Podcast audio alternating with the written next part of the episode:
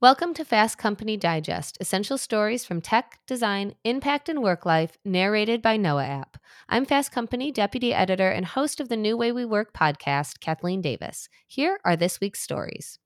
First, amid the flurry of news and changes at OpenAI over last weekend, senior writer Ainsley Harris explains that OpenAI is not the only place in Silicon Valley where skirmishes over AI safety have exploded into an all out war. She breaks down what's happening on both sides of the ideological divide. Narrated by Noa. Listen to more of the world's best journalism on the Noa app or at newsoveraudio.com. For Noa, this is Adrian Walker reading from Fast Company. We're on the 19th of November, 2023. Ainsley Harris writes The AI safety debate is tearing Silicon Valley apart. It's not just OpenAI. The long simmering fault lines within OpenAI over questions of safety with regard to the deployment of large language models like GPT, the engine behind OpenAI's ChatGPT and DALL-E services, came to a head on November 17th when the organization's nonprofit board of directors voted to fire then CEO Sam Altman. In a brief blog post, the board said that Altman had not been consistently candid in his communications now rumors are swirling about Altman's next move and possible return. But OpenAI is not the only place in Silicon Valley where skirmishes over AI safety have exploded into all out war. On Twitter, there are two camps the safety first technocrats, led by venture firms like General Catalyst in partnership with the White House, and the self described techno optimists, led by libertarian leaning firms like Andreessen Horowitz the technocrats are making safety commitments and forming committees and establishing nonprofits. They recognize AI's power, and they believe that the best way to harness it is through cross disciplinary collaboration. Hemant Taneja, CEO and managing director of General Catalyst, announced on November 14th that he had led more than 35 venture capital firms and 15 companies to sign a set of responsible AI commitments authored by Responsible Innovation Labs, a nonprofit he co founded. The group also published a 15 page responsible AI protocol, which Taneja described on X as a practical how to playbook. Taneja's tweet was quickly ratioed. Praying for Exits, a Silicon Valley meme account and investor, posted a screenshot of messages between an AI researcher named Rohan Pandey and an investor at Insight Partners, which also signed the responsible AI commitments, in which Pandey canceled their upcoming meeting. Pandey said the commitments would endanger open source AI research and contribute to regulatory capture. Meanwhile, the techno optimists, some refer to themselves as humanists and their adversaries as doomers, are grandstanding via tweet, podcast, and blog post. They recognize AI's power and they believe that entrepreneurs, rather than policymakers, are best equipped to make the technology a force for good. I want to build an AI agent that I am okay with giving to my children. AI researcher and cognitive scientist Joscha Bach tweeted on November 16th. It's the same AI I want to build for myself. It will talk to me, join me, extend me. It will fit like a glove around my mind, and you will want one too. Venture capitalist Marc Andreessen replied, 100 emoji. Notably, the techno optimists have been up in arms since President Biden issued an executive order on the safe, secure, and trustworthy development and use of artificial intelligence in late October. In Europe, negotiations over the AI Act remain underway, with debate centering around the question of regulating foundation models directly as opposed to regulating consumer harm. Make no mistake, policymakers view the AI battle as an opportunity to relitigate tech regulation more broadly. Andreessen Horowitz general partner Martin Casado tweeted in mid October.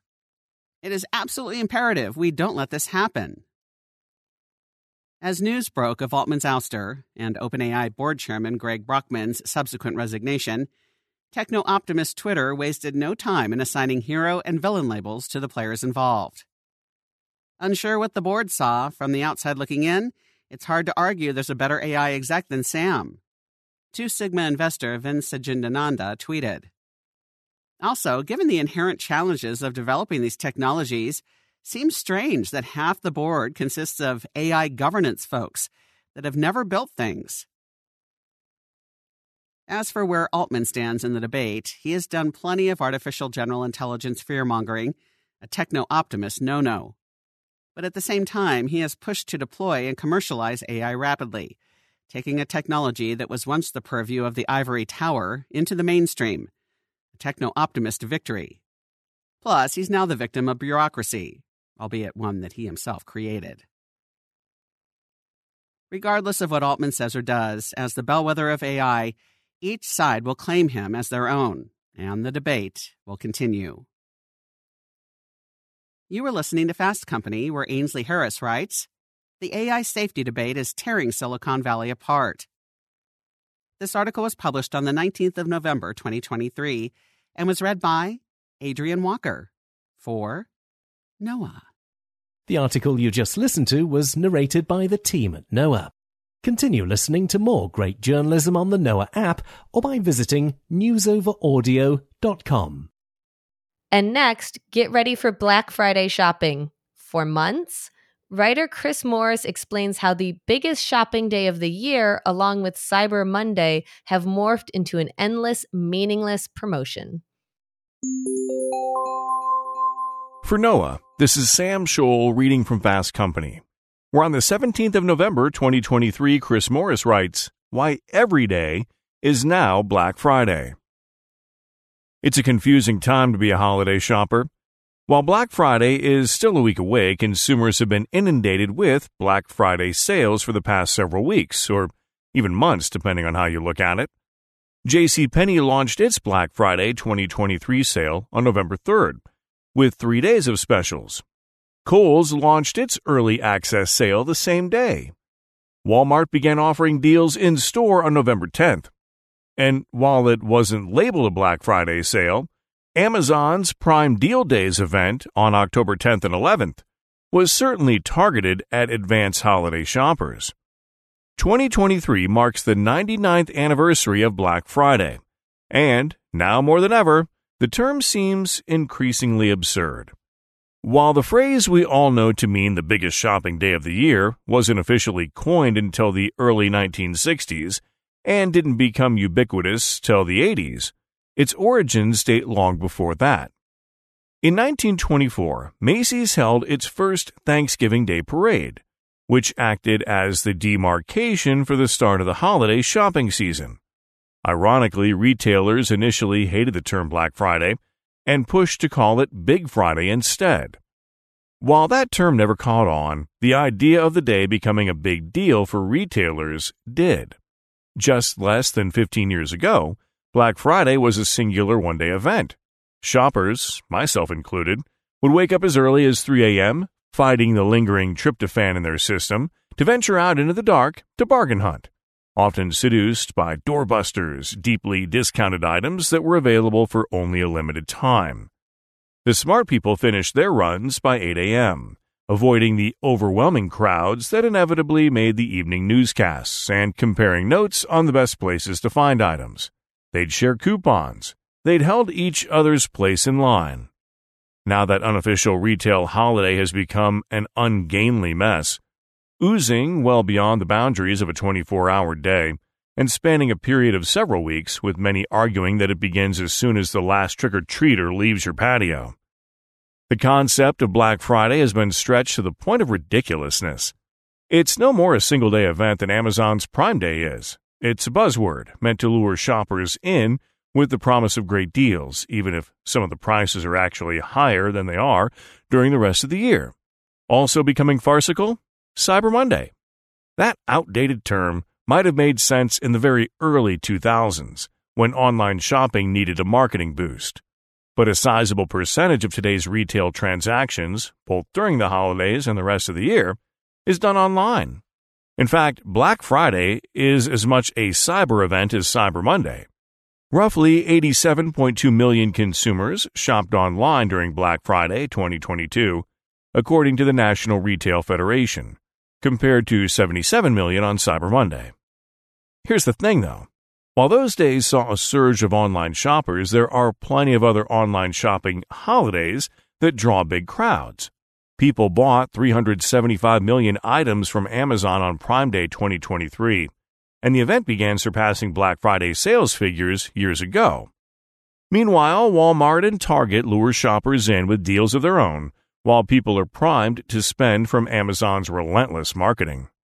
As companies compete for your holiday shopping dollars, they've even begun trying to divert consumers' attention away from the cognitive dissonance of a month long shopping day, with terms such as early Black Friday or cyber season. Some stores, like Wolf Point, a Chicago based boutique watch brand, have been so bold as to declare this month Black November in email marketing.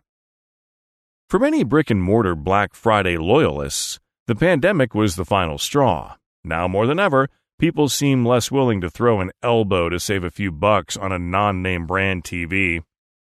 They're relying on online shopping to find the best deals, using aids like Camel Camel Camel and community driven deal sites like slickdeals.net to find the best price every day, and especially on Black Friday.